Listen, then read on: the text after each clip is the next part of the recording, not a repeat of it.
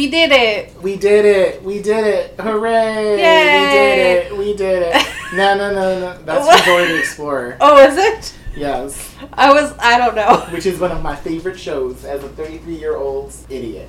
Good times. We read the Harry book. Potter. We made it somehow through Prisoner of Azkaban. It's hard to believe that Goblet of Fire is on the horizon, but here we are recapping it in our recap episode. Yes, your cat is trying to be on this episode. He literally is smelling the microphone. Ladies and gentlemen, meet Bentley. Bentley, say hello. He's gonna crawl under that cabinet. Yeah, you may hear some dinging and ringing throughout this episode because It's he still has a Bentley. collar on, so that I can tell where he is at all times because he's an asshole. This is Tara's first time meeting Bentley. If you knock any of those off the wall, I'm gonna murder you. he loves me. And now I have all of these lovely witnesses listening to me threaten your life. Yes, Bentley loves Tara. Sometimes he loves me, but he's been very naughty lately, so he has been getting the spray bottle quite often. And Busby and Berkeley are not really acclimating well to him because he keeps attacking. You may also hear some hissing and growling and yowling And depending on what happens. For now, it's just the little tinkle of his bell as he is walking around looking for attention and playing with his little balls. He's Yay, neutered. cats. I'm talking about his toys, not his not his cat balls. So while that's happening, we're gonna talk about book three overall. Yes, let you Wrap know like our favorites, our least favorites from this book, and kind of what we're All looking that forward fun to the next stuff. one. So Yeah. let's get into it.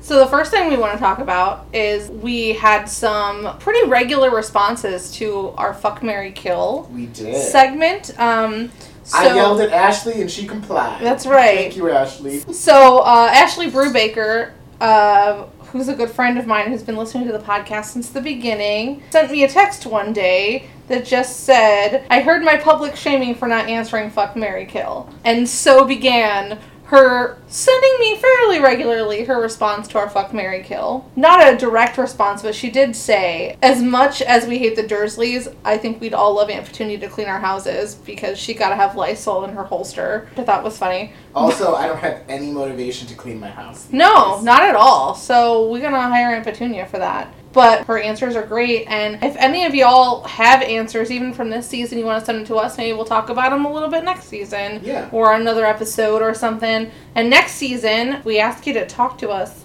Please do. Yeah, Thanks. do as we say. We're not asking you to do anything hard. Yeah, we're not asking you to do anything, period. We're demanding it. We are your podcast overlords, and you must comply. Podcast Overlord. That's gonna be my new title. I'm just gonna make that a tag on my. Podcast overlords. Yeah. So we get business cards. Yeah. So that we can send them to all of our sponsors. Hey sponsors, whoever you are, we'll give you A business A card. business card. and we'll talk about you very nice on our podcast. So anyway, real quick through Ashley's fuck Mary Kill responses. So the first chapter she sent us responses was chapter six. By the way, I don't remember all of my answers, but sometimes Ashley just agrees with them, so that's fine. So chapter six, the fuck Mary Kill was divination, arithmancy, and Muggle studies. But there was also an alternate, which was care of magical creatures instead of Muggle studies. She was with me, so apparently this is what I said because I can't remember. She would fuck divination, marry Muggle studies, and kill arithmancy. She was tempted to kill Muggle studies, but couldn't do that because she knows what happens in the seventh book. She And- get killed anyway. Yeah, she's gonna get killed anyway. Now, she did say, and I agree with this, if I'd never read the seventh book, I would have killed Muggle Studies because I'm bad at math too, and arithmancy could probably have helped me out. So, the next one she answered was chapter seven, Which is the one after six. which is the one after six, but she didn't, she didn't answer all of them. Sevens was the snake boggart, the spider boggart, and the mummy boggart. Was it snake or Snape? Snape. Okay, because Ashley's text to me says, I'm gonna fuck the Snape boggart too. And that does not make sense because Ashley hates snakes. Well, maybe it was the Snape boggart. Apparently, I also said we would fuck whatever boggart that was. You know what? I may have been like, oh my god, you're gonna fuck the Snape? Because there was several times where you did not kill Snape and I was Shocked? Yes. clutching my pearls. Whatever it is, Ashley will also fuck the snake or Snape boggart in chapter 12. That was about. Wait, what else did she do? She didn't answer the rest of that. Oh. You suck. Chapter 12 was about the Patronuses the deer, or the buck, the Jack Russell. The stag, Daddy's stag. Yeah. Yeah, so the stag, the Jack Russell, and the otter. She's gonna kill the stag, marry the Jack Russell, and fuck the otter. Also, someone's Patronus is a salmon.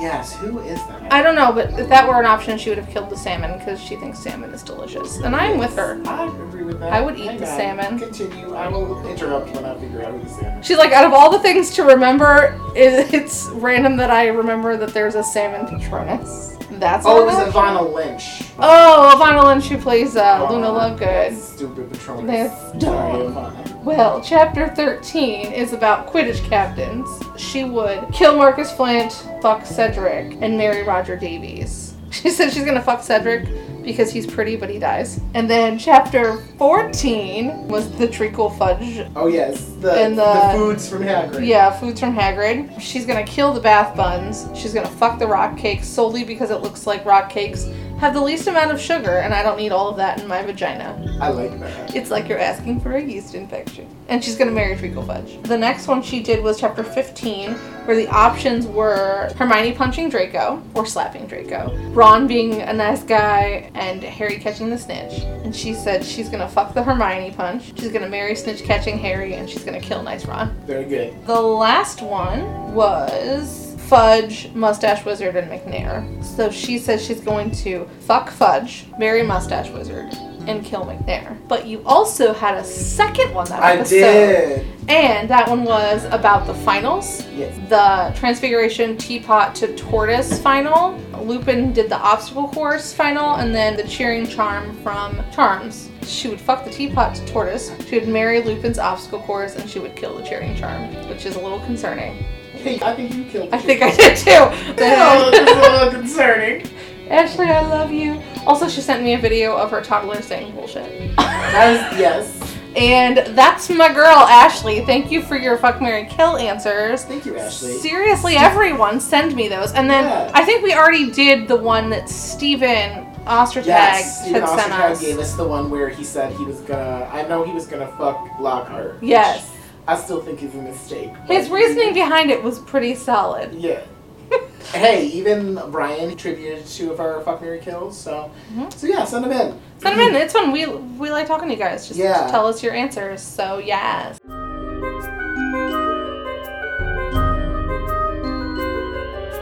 So, getting into our favorites and least favorites from this book, while we're on the subject of fuck Mary kills, do you have a favorite? A favorite fuck Mary Kill? Yeah. Yeah. It's the one you just talked about that Stephen did between the uh, Fence Against the Dark Arts professors. Oh. That's my favorite nice. one because it was the easiest one I think to answer, but it was also the most fun to discuss. Uh, I really do like the other one that we just talked about, the three finals. I think that one Oh, the was finals. one of the most difficult ones that I had done. In chapter 10, I did three treats from Honeydukes. That one I think was pretty fun too. Mm-hmm. Probably my other favorite are the three animals from the pet store. Oh yeah, the three animals, I love those rats. the rats. In terms of like the future of Fuck Mary Kill, I think we're gonna continue it. I've been saying kind of all this season, like, hey, maybe it's just a season three thing, but it's kind of fun. So we'll keep doing it until we get sick of it. But if you have other ideas of like fun games that we could play, please let us know. We're here. We'll be open to it. The next topic for us is favorite and least favorite new character of this book. Who's your favorite new character? Lupin, but Trelawney obviously is kind of up there too. The biggest surprise, of course, for me is that while I love the exterior of Trelawney and kind of like how like hippy dippy, Stevie Nicks witchy she is, Uh-huh. there were a lot of flaws that I saw in her that I didn't necessarily expect. So I have to bring her up because everyone fucking knows that I love Trelawney, especially from that Trelawney counter episode. I mean, you can't not acknowledge Lupin. He is wonderful. He, I think, lost points only once, but otherwise has a really great track record in this book, despite becoming a werewolf and almost killing everybody. NBD. What about you? Uh, Lupin was also my favorite new character. I'm sure that comes as no shock to anyone. Lupin is a top five favorite character for me in no particular order. It's easy for him to be a, a favorite, you know? Yeah. There were a lot of really good characters introduced in this. I mean, Buckbeak is up there. Sirius obviously is up there. What about least favorite? Do you have a least favorite? My least favorite character introduced in this book was Sir Cadogan. Ah, very fun. First of all, and this is my fault, not really Sir Cadogan's, and ultimately I will keep my answer the same, but the loss that I gave Neville earlier this book was kind of not earned because it was actually Crookshanks who stole the passwords from him rather than him losing them, which I had forgotten. So having that come out in the last couple chapters, I was like, oh, I'm an asshole for giving Neville that loss. Trying to get out of giving Neville a No, he still gets the loss because it is still irresponsible to have that lying around. He's still getting the loss. But Sir Cadogan sucks because he kept changing it. He's annoying. If we go by how Adam likes to think, that's really the catalyst for how that happened. Is Sir Cadogan's I thought that was gonna be decision. No, no, but but like you like to kind of see how how one thing leads to another. Obviously, it was actually Sirius attacking the fat lady, but putting him there and his decision to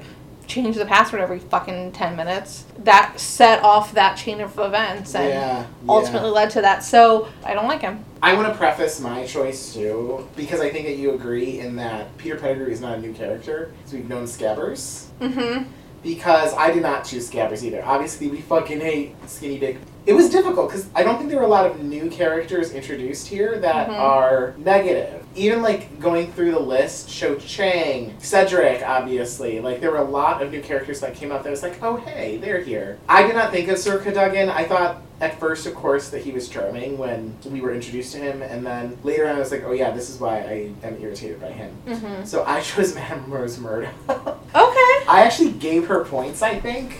I mean, it's not a very potent dislike for her. I think it's interesting about how, like, she has that conversation at the Leaky Cauldron out in the open where students can hear it. And it's not just her, obviously. Fudge is there, Hagrid is there, Flitwick and McGonagall are there. Why is she there in the first place? also why aren't you just fucking serving butterbeer bitch get back to work like. Get back in the kitchen, Madame Rose with your fucking sparkly ass hooker heel. I of understand where she fits into that Yeah, she doesn't really fit into it. It seems strange. Also, like you said, it's a packed pub. There's all these students here. It's during a Hogsmeade visit, etc. It's just kind of like the way that she was introduced is kind of interesting and strange to me. Especially being more familiar, obviously, with the movie difference about how they go up in that private room and how in the movie, even like if you're a pub owner, she kind of fit a little bit better for me. I feel like she almost is like Glinda the Good Witch in, in the book, which feels strange to me. So, no get it. offense, Madame Rosmerta, but you're my least favorite new character. you gotta pick someone that's Yeah, the rules Exactly. We didn't have Lockhart and Tom Riddle and Right, there's some fucking there's some books where it's fucking Aragog. easy to choose. Yeah, There's lots of helpful, like- options. Yeah, exactly. What about your favorite chapter? You know, as much as I love all of the exposition around cat, rat, and dog and explaining of the marauders and stuff, in this book, I really just want to hold on to stuff that's lighter because this book gets really dark. And so, as this read ends, I would say that my favorite chapter in the book is chapter 15, the Quidditch final. Mm-hmm. It is Harry getting to do what he does well in a way that he gets to be a kid. This is the last book of Harry really getting to be a kid. That's not 100% true because we get teenage angst and romance and shit coming up in the next couple books. Quidditch is no longer important after this to him. Yes, it is, but in a different type of way. This is still when it's fun and they get to rally around the greatness of winning this championship. I really appreciate this chapter. And the chapter is a fun read. I don't like Quidditch, I don't care about it, but it's a fun read. I'm really grateful for something lighter. You know, it's interesting because we will be talking about growth later in our themes portion. Truly, these first three do feel more like a juvenile kind of read, almost. There's dark stuff that happens in them, obviously, as the story like is built up. I think I had mentioned in one of the last few episodes how moving into Goblet of Fire feels like the major leagues. Yeah. And I think part of that is that he is becoming like more of a teenager. I even made a joke in this book about how he's 13 he's a hmm teenager now. But like you do get those elements of a teenager experience a little bit more as things get more dark. Oh, I agree. What is your favorite chapter? I have two. One of them is actually similar. It's Gryffindor versus Ravenclaw because it is one of the chapters that is the most positive in maybe the series. Like Yes. the way that it's written and everything has this really like triumphant feel to it. hmm But my other favorite, of course, is Hermione's Secret. It is just so dramatic. Following it along and like you are like gripping the book, you're just consumed by what is being written in there. I love it. Brian chose a really good chapter, I think, to be a guest. I agree. It's just so good. It's where everything comes to a culmination. Oh yeah, absolutely. It's such a good chapter. Mhm. What was your favorite quote from the book? My favorite quote is very simple. It is after he casts the Patronus when he says prongs. Oh, That is the moment that I was like taken aback by because it was just so beautiful. It's a moment that you don't obviously see in the movie, but it is him realizing so much about his past that nobody told him about, which is another theme throughout this book, obviously, that we aren't going to be diving too much into. I mean, there's so many really, really strong, great moments and quotes from this, but I think that is the one that like I came away remembering and appreciating the most. I love that. I'm going to talk about two things here. We would be irresponsible to not mention the heavy hitting quotes from Dumbledore in the final chapter. Oh yes. He has two really, really big ones. The lesser known of the two is when he's talking about how Trelawney has made probably her second official prediction in her life. He says the consequences of our actions are always so complicated, so diverse, that predicting the future is a very difficult business indeed. Which is a huge overall feeling of the book about the way that they use time in this situation and also the prediction of the future and really like the whole series falls on her first official prediction which we learn more about in a couple books. And then of course the other big dumbledore quote from that chapter is you think the dead we loved truly ever leave us. You think that we don't recall them more clearly in times of great trouble, which is often misquoted because of the movie, because it is not identical in the movie and serious as it. That is the quote from the book, and it's a very, very well known quote. That being said, and I'm only saying those because I think they're important to Yeah. the discussion, my favorite quote in the book is actually Harry to Peter when he saves Peter's life, and Peter says, Thank you, thank you, sweet boy, and all that gross shit he says. And Harry says, I'm not doing this for you. I'm doing it because I don't reckon my dad would have wanted them to become killers just for you. I love that quote. It kind of goes well with your favorite quote, just like it comes back to a boy who didn't actually ever know his father getting it. The connection to his father in those moments are really wonderful. Yeah. Speaking of quotes from the movies, I just build my wine. That's my other favorite quote. I, when Trelawney is, you know, doing the fucking tea reading. That's a and Trelawney she's actually quote. drinking wine, and she's like, "Oh fuck, I spilled my wine." It's really shows the depth of Trelawney's character. No, it's the one that Dumbledore says at the beginning of the movie. Happiness can be found even in the darkest of times if you only remember to turn on the light. It's just a good quote and something to remember in terms of when you're going through tough times like we all are now, doing things that bring you joy or gratitude. That's another really, really wonderful quote, even though it isn't something that was in the book. That's okay. I appreciate that it was in the movie because I think it's a good quote and it, and it is good to give credit for it. Sure. I love that quote. And next question What is your favorite part of the book that is not in the movie? I think that that's an easy answer. I think we might have the same answer. Obviously, there's way more Neville in the book. No, I'm just kidding. Uh, never Uh, mind. I can always use more Neville. No, it's not about Neville. I was just kidding. But I could use more Neville in the movie. I'm just saying.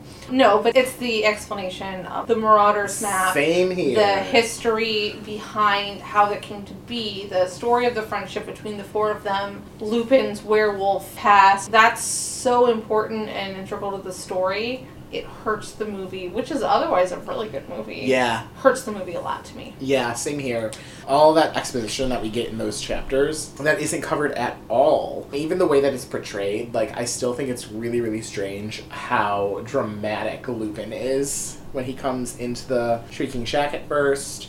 I also think even more details about how there was like the switcheroo between Sirius and Pettigrew when he killed all those muggles. That would have taken like 16 seconds to put in there. hmm Because that's all you needed. It just jumps right from Lupin being like, yeah, I'm cool with Sirius. And that makes him look so suspicious. It makes Sirius look even more suspicious. Yeah, all of that. I think there's so many plot holes in the movie because of that. And so rereading the book this time and seeing and remembering all of the real details behind the situation made it a lot better for me. What about your favorite thing about the movie? Just period. Yeah. A lot of it has to do with the editing and kind of camera work. I already talked a lot about this throughout all our episodes, but some things that come to mind are the themes of time during the time travel part with all of the clock gears and pendulums and some of the things that they actually inserted into the movie, like the little stones that were thrown through the window of Hagrid's hut. Things like the transition from the Trelawney scene where she gives her prediction into McNair sharpening the ax mm-hmm. The beginning of that scene in the leaky cauldron of him kind of moving through the darker areas of the pub with Arthur Weasley and all the things that are going on in the background. And even just like smaller moments, like some of the shots during the scene where he falls out of the sky during that Quidditch match against Hufflepuff. There's also the scene of all the Dementors kind of swirling at the very end. There's a lot of really, really cool shots that were made in the movie that I think really helped to bring it to life.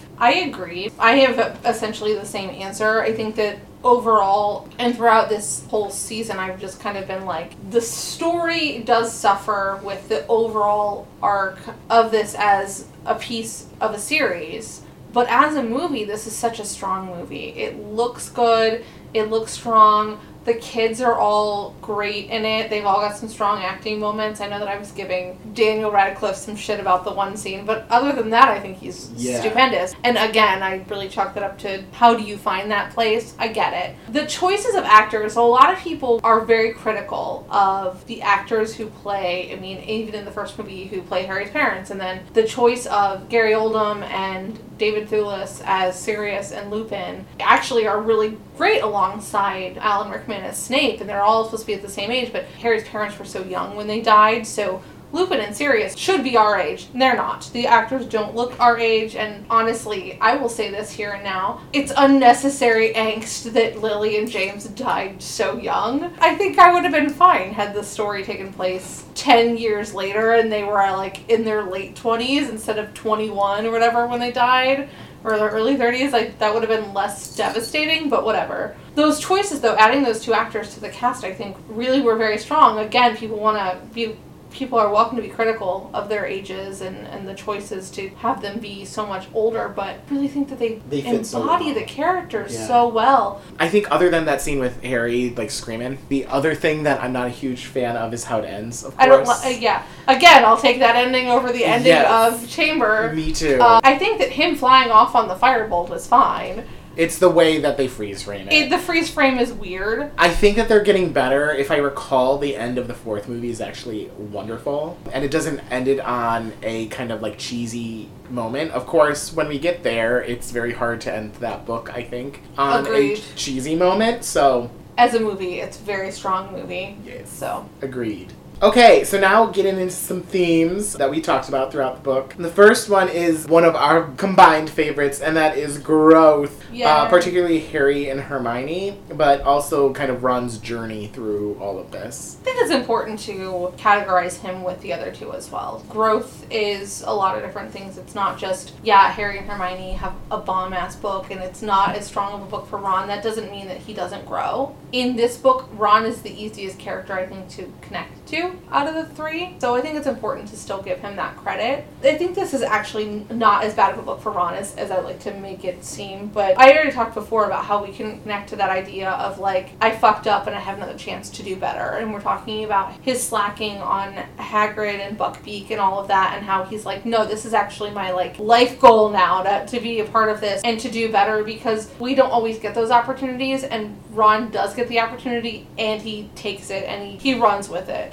I think it's important in every book to remember everyone's background is from somewhere else. And Ron is the youngest boy in a family of seven children. He is constantly overlooked. That is not to like forgive him of any of his bullshit, a thing that we need to remember. And probably feeds into like how It feeds into him. He has he is he does not have a lot of personal self confidence. And the moment, you know, where he's like popular and interesting because he potentially he thought he was going to be attacked by Sirius Black and all of that, kind of reveling in the attention. Mhm. I think that a lot of times we think of that as a negative thing. It's really just a human thing. Yeah, and I mean, at that age, too, it also, I think, lays the groundwork for how Ron is going to be portrayed in future books. Like, there are other books where he definitely shows off his whininess I mean, just like how we talked about earlier, how these first few books are more like juvenile for Harry Mhm. and him getting to be a kid, and then him coming more into being a teenager while also dealing with some very adult stuff. A little bit more about like Harry's growth. Because at this point, too, his background with the Dursleys is so far in the past. It's not so much him growing out of that as it is exploring what his destiny is in the wizarding world. Right. Some notes on Hermione. I think this is definitely the first book where we see Hermione become more badass. Like we always knew, of course, but that chapter of Hermione's secret and like how she takes control of things is really, really wonderful. the way she just completely takes control of her education and keeps it together. Like she's so dedicated to what she's about. Yes, it's a rough thing when she decides that she should turn in the broom to McGonagall and deciding what's best for Harry when that really was outside her of what her jurisdiction Yeah, like really. whatever. But at the same time, like her intentions were good and she wasn't trying to hurt Harry. And also the bravery. I mean, in the first book, Neville is rewarded for standing up to people in a situation that he does not come out on the other end looking great. He gets to be petrified and left there, you know. And Hermione knows she's hurting Harry's feelings. She knows that this is not going to end well, and she still goes to McGonagall she's concerned about Harry her line of thinking and her like constant acknowledgement of her friend's life possibly being in danger is really mature outside of the fact that she's fucking great at school and she's smart and she's keeping it together despite how fucking crazy it is. I also want to say I love that she is able to confide in Hagrid. I think that it's really important for these kids to be able to confide in adults Yeah. sure we get to see harry and dumbledore later on and, and in this book we get to see harry and lupin kind of have these moments but we don't really get to see hermione and hagrid but you know that it's happening and that makes me happy it says a lot about hermione's trust in him that she opens up to him and she's like harry and ron are being shits to me. Yes she grows in all these badass ways and she's strong and she makes all these smart decisions and her logic and her ability to keep it together is what makes the climax of this book work and all of that but also her being a regular kid with feelings and stuff, I think is also important to let her grow into. Well, I think the big thing for me from her is the vulnerability. Like that's what we see from her. Like we see it so many times with like how she approaches divination. When she punches Malfoy, it's a great moment where it shows that she's kind of like tightly wound. Um, so looking a little bit into some of those moments and why she is experiencing that, similar to how Ron is approaching things. That is, I think, what is the most indicative of Hermione's growth for me. And similar to Ron, it'll be interesting to see those components of her in the future as well. Agreed. What about Harry? I touched on Harry a little bit, but I think, like, from the way that you said earlier, he's trying to be just a kid in these first three books. And then the difference of how he is kind of turning into a teenager in these next few, and just how he is now, like, immersed in the story about his destiny rather than, like, what his past was. Right, this is kind of the last book where it's not about that, you know? rather than this is the last book that does focus on his past as a primary Right. portion. It'll be interesting to see like when that future moment hits because I think that this next book will be mostly rooted in the present. I think. Yes, I agree. I think that the fourth book is very much set in a very now kind of feeling, Yeah. um, which makes it extra exciting. I think. Yeah. Yeah. It'll be interesting to look at it from that point of view. Harry learns so much about his past in this book in such an important way. There's a lot of really hard moments if you try to imagine yourself being like this child who doesn't know anything about his parents and suddenly learning that his dad could turn into a stag, mm-hmm. that his dad and his friends did this for another friend, that that his parents' best friend, until he finds out the truth, betrayed them, that he worked for Voldemort, that that's the reason why his parents are dead. You know, learning that this professor he'd become very close with during the year is actually a good friend of his father's. There's a lot of learning for Harry that is kind of in a place where like if I were that child, I would be like overwhelmed emotionally because it's not necessarily like easy stuff to learn. It's dark and it's heavy and it's emotional, and he has to cope with all of that, all on top of dealing with his dementor problem as I think it was Wood calls it, and he learns how to do a Patronus. And they say it in the fifth book. These kids are not supposed to learn how to do Patronuses. If in school, it's after the fifth year, and he's 13. That's a huge thing for Harry.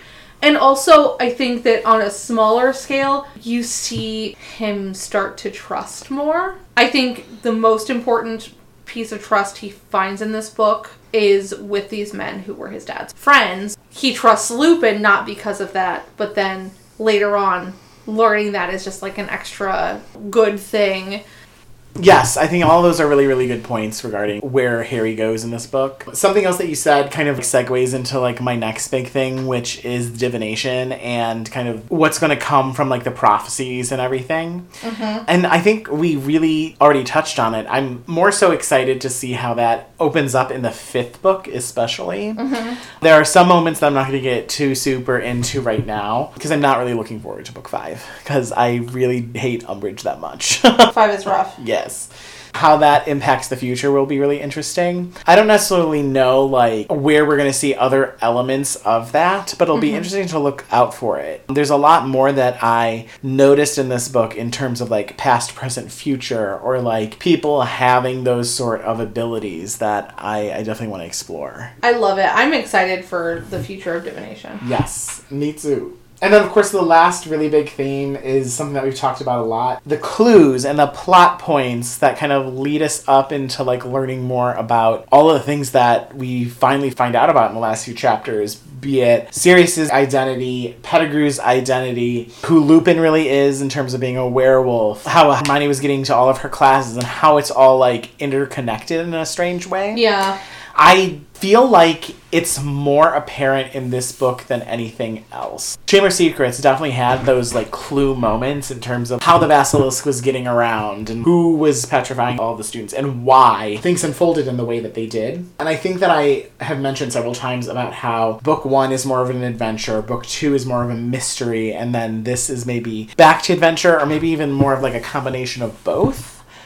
Think it's more adventure than mystery. Yeah, I think so too. In the first book, their objection is we have to figure out this mystery around this stone. We want to know what's up. We got to figure this out. And then in the second book, it's the same thing. We got to figure out what this is about, especially when Hermione is petrified. The stakes are raised. But in this book, there's this threat. They don't really have like an end goal for it. Harry's not looking for Sirius. All the culmination at the end just happens. They leave Hagrid's hut to go back to the castle, but oh no, all this stuff is happening. It's not like they were leaving Hagrid's hut to go, you know, use the invisibility cloak to find out where Sirius Black is and learn all these answers. That's just what happens. Yeah, it was a lot more organic. To me, I don't think of it as a mystery at all. I think it fills in the things that you're like, I wonder how Hermione is doing that. I wonder what the deal is about Lupin. I wonder if Scabbers is still alive. I wonder, like, all these little things that you're like throughout the book. I wonder, and then we get those Yeah. chapters. I think that in book two, there's like a problem and clearly someone doing it, which made it the mystery.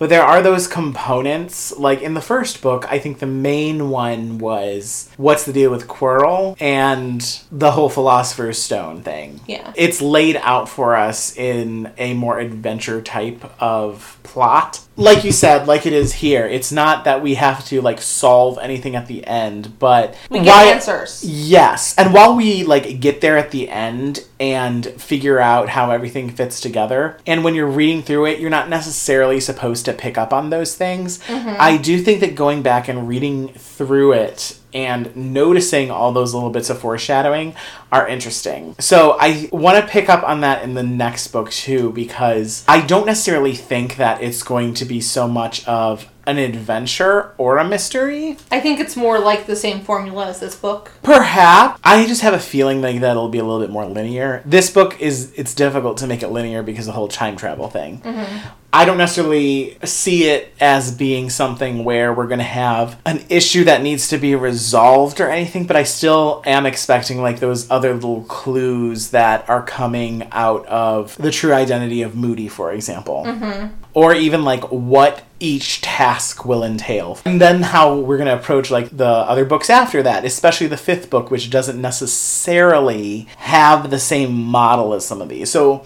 it'll be interesting to kind of see how plot and clues come into oh, play.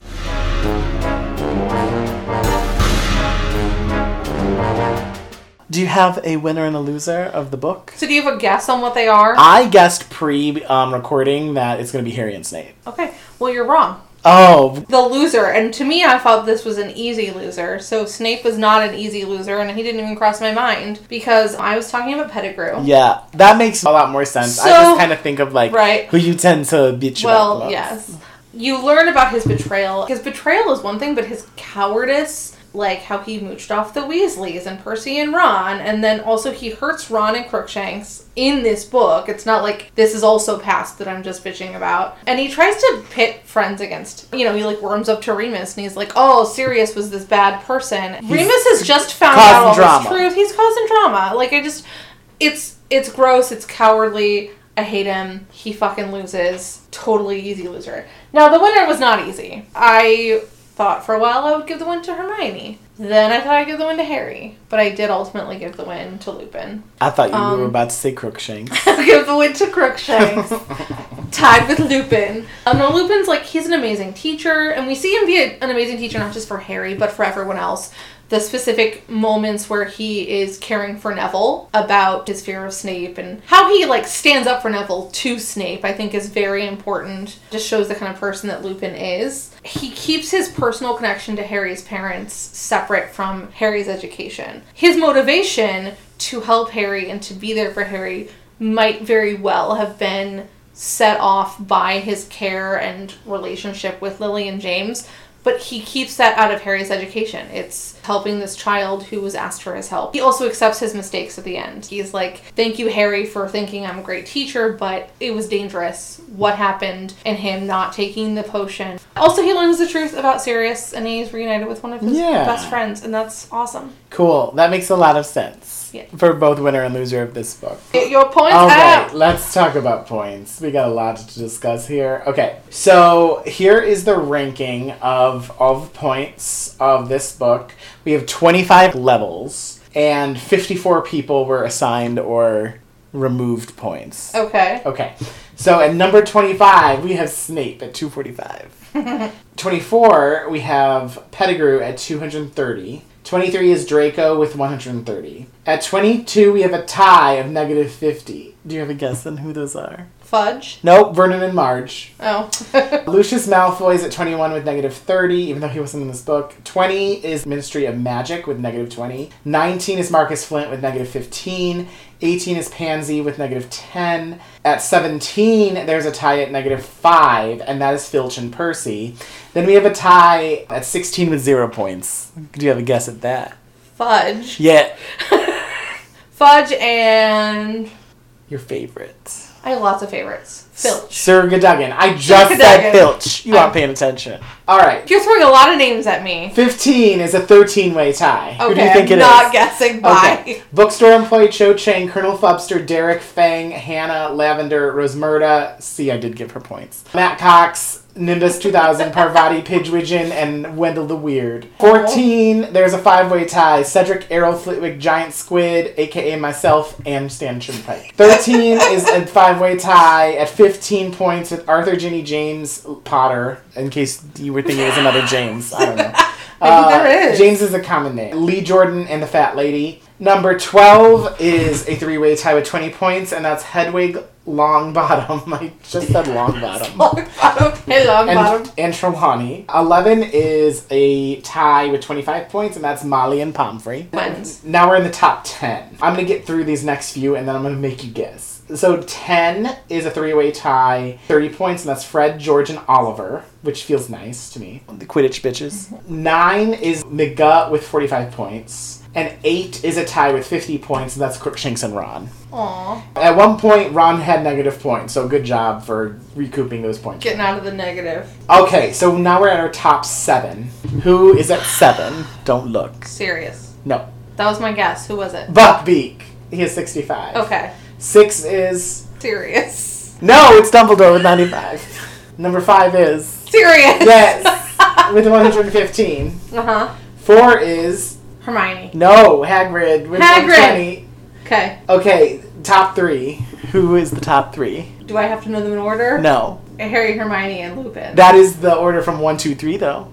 So Harry's at number one with 260, two is Hermione with 205, and Lupin is 200. Yay! All right, so now we're also going to discuss by house and then best of worst by house once again. Okay. So by house, number one is Gryffindor, as it always is. 1,060 points, which is about 50 each in this book if you do an average of everybody who got points. And this was actually the best book so far out of the three, despite Pettigrew being a douchebag. Nice. But this is also where we learn all of these new Gryffindors. There's Lupin, there's Sirius, etc. Mhm. Second place for the House Cup is Miscellaneous Unknown, which is 180 points, or about 13 each on average in this book. Third place is Hufflepuff, so third or nothing. Third they got it. They got it. place! 45 points or 11.25 per Hufflepuff in this book on average. And there were no negative points. And actually, Chamber of Secrets was the best book for Hufflepuff so far. Well, makes sense. Ravenclaw, so they're in fourth place. 35 points are about 12 each in this book. There were only three Ravenclaws and no negative points. And this is the first time that Ravenclaw hasn't yet gotten negative points, so this is the best book for Ravenclaws by a long shot. Do you know who those three Ravenclaws? Let's see. In this book, Flitwick, Uh huh. definitely. Cho Chang. Uh huh. Gwen Trelawney. That's right, she was a Ravenclaw. Yes. Fifth place is Muggle Squib with negative 100 points, or about negative 25 each in this book. The only Muggle Squib that got any points, it was the Colonel Phubs. Yeah, Clubster. And then, as usual, Slytherin's in last place because all the douchebags of fucking Slytherins, they have negative 415 points, or negative 50 each book. Over half of the negative points was from Snape. Because he sucked. And overall, though, Chamber of Secrets is still the worst book for Slytherin so far. Well, Tom Riddle's in that book, so. Yes. Okay, and then finally, the best and worst by house overall for 3 Mhm. books, and then also for this book. So, who do you think is the best Gryffindor in this book? Harry. Yes. Who is the best Gryffindor overall? Harry. Yes.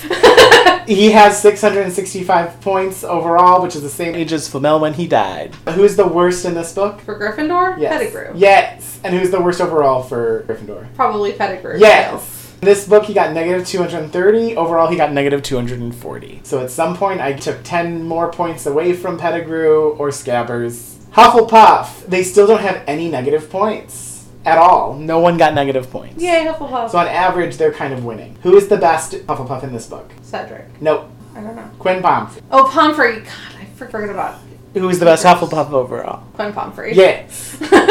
Who is the worst in this book? For Hufflepuff? Yes, it's positive five points, so it's not like Uh, they're did you just give them the sprout for whatever? No, Sprout didn't get any points. If you recall, she was not in my. She was not mentioned. I know. Um, she was not in my ranking. She should have points just because she's amazing. You never gave her a win, so. Oh my god, it's not about that. I don't Worst know. in this book is a tie, five points each to Hannah and Matt Cox.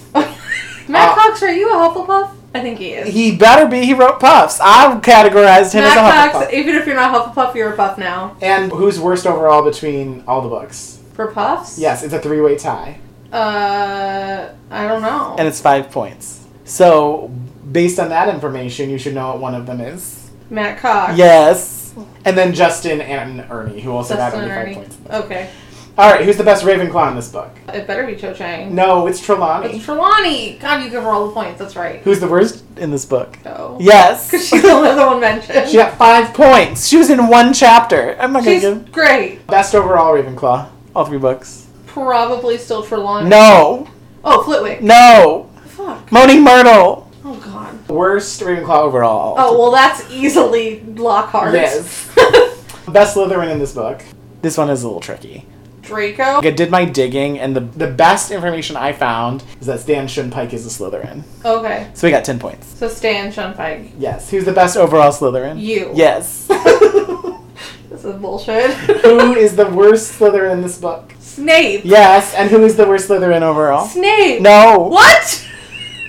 this is bullshit. It's Draco. Oh, Draco does have a lot of negative points, just not as many in this book. Yes. Okay. Who's the best uh, Muggle slash Squib in this book? I already gave you the answer. Fubster. Yes. Colonel Fubster. Who is the best overall uh, Muggle Squib in all three books, and it's a five-way tie, and you're never gonna get it. Well, just tell me what it is. It's front desk guy at the hotel. Mr. and Mrs. Granger is one person. Mrs. Figg, Zoe Wanamaker, the actress, and Colonel Fubster. so last time it was those four. It was a four-way tie. Now Fubster joins the ranks. Worst Muggle Squib in this book. It's a tie. Vernon and bitch Marge. Yes. And who is the worst overall? Vernon. Yes. And then finally, miscellaneous and unknown, so people that we don't know who is in a house or a magical creature. Best in this book? Uh, Crookshanks. No. Fuck me. Yes. Best overall? Christmas. Yes! you didn't even pause. Finally, you're making sense of all of this. Worst in this book? I don't know. The Ministry of Magic. oh yeah, they suck. And then worst overall in all the books? Ministry of Magic. No, th- I only took points away from them in this book. Uh, uh, I don't know. It's negative 100 points. The Basilisk. Oh yes, fuck you, Basilisk. So that's everything I have on That my was last points. book. Get ready, because this is going to get more and more complicated with each book. Yeah. Very excited. All right, so that was my points for this season. Next, what are you looking forward to in Goblet of Fire? First of all, Goblet of Fire is ridiculously dense, and there's so many things that are about to come at us, and I'm so glad we do this chapter by chapter. I'm excited to learn more about Voldemort and his supporters. I know he sucks, but we get introduced to Barty Crouch, Senior and Junior. I think that their storyline is fascinating. Winky, the Quidditch World Cup is exciting. Mm-hmm. We learn more about Neville and his parents' backstory we slowly get that and how that comes into Harry's story, which is super important. A lot of important character stuff there. Some really amazing Fred and George moments in the next book. I'm excited for the truth about Sirius to be revealed to other people other than the trio and Dumbledore and Lupin, because the beginning of the fifth book is about the Order of the Phoenix and, and where he falls into that. So there's a lot of really great stuff there. And like the Yule Ball and Teenage Angst and the graveyard scene. I'm not excited for it because it sucks, but I'm excited to discuss it. And just overall, I think book four is just a great catalyst for the second half of the series. Yeah. In this book, I think we explore a little bit more world building outside of Hogwarts, which I'm excited for. Mm-hmm. Both this and the fifth book, I think we learn so much more about just the overall world and what is impacting things as a whole. That's something I'm excited about. Kind of on the flip side, I do feel like a lot of the Triwizard Tournament stuff, we do get to like also focus on more internally too in Hogwarts and at mm-hmm. school. The other schools. Yep. Yeah. You mentioned the crouches, but I also think of all the different characters that come to Hogwarts. So many characters. which kind of goes into the world building thing again, as being something that's very exciting. You also mentioned teenage angst. I think that we explore a little bit more real world problems, things. I, I was going to say become a little bit more realistic, but obviously that they don't. But what I mean by that, I think, is they just get more real. Mm-hmm. things get really dire. We also get a little bit more of an insight to more magical creatures too, which I think is kind of interesting. I mean, this book, like you said, is so dense. There's so many new things to explore in this. If I recall, we don't even get to Hogwarts and like what we're used to for several chapters. Several chapters. Oh, we get the Pensieve for the first time. Yeah, that's true as well, which is very integral. There's just so much. It's really hard to like pick out very specific things. But I know that seeing them grow up a little bit more is going to be a big theme. Get ready for me to hate all over the movie. Oh yeah. I mean like these books are getting bigger and bigger, so there's more and more that is cut out too. Yeah. So it'll be really interesting to see what kind of comes to light from this book. Yeah. And then the last thing is what else can you expect from Basic Snitches in the future? Speaking of the future in this Yes. episode. Uh, like I already said, Fuck Mary Kill is going to Return in continue. book four. And we'll see how long that goes. And then we'll come up with some other fun gimmick. We also were talking about having more and more guests on, which I think is very Yes. exciting. We're definitely going to have Ashley, who we shared all of her Fuck Mary Kill answers earlier this episode. Ashley Brubaker is going to be on for this book for sure. Mm-hmm. We might bring back some favorites. We hopefully we'll bring on some more people. Some who we're looking favorites. for- I wonder who those could that I be. mean Stephen and Brian. Yeah, who else? I Um, mean, anybody from the Puffs. cast, Yeah, and our course. Puffs friends. But we're excited to just have a conversation with more people on this. Since it's a long ass book, we might as well have a few more Yeah. guests. And I think just the same old basic snitches format that you're used to. Alcohol, Alcohol, regrets, mess, regrets. cat noises in the background. As Yes. you may have noticed, the cat noises has, may have stopped because we are now in the library and Bentley has gone into sequester because he was being an asshole. so there it is. Yeah. We are excited to join you again for book four. That's right. So you typically right now we take a break, but guess what? We're not going to take are a break. taking a break. but we're also not going right into book four next week. Nope. There will be one more episode next week that's going to be a special episode. It's very special. Yes, and that's probably all I'm going to say about that. so tune in for next week, but then after that, we're going to be taking a break, and then book four will begin early October. Chapter Spooky, one. spooky. Yeah. The Riddle House. it's going to get scary for the beginning of the Halloween month. Yes. Yeah. And then from that point forward, of course, you can expect us weekly again. Yep. And I know you can't wait. Yeah. In the meantime, definitely feel free, like we always ask you to, to reach out to us on social or via email. Let us know your fuck Mary Kill picks. Let us know your answers to all the questions that we asked in this book. Let us know your thoughts about the podcast in general or anything that you would really like to hear us talk about Yeah. in the next book. Unless Um, you hate it. If you don't like our podcast, unsubscribe. But really just keep subscribing and learn to fall back in love with us because we're great. Uh, sounds like you might need a change in personality or something. That's it. Uh, That's it. And all I have to say. we still don't know how to end these episodes, so that's never going to change. have a great day and wear a goddamn mask. Thanks.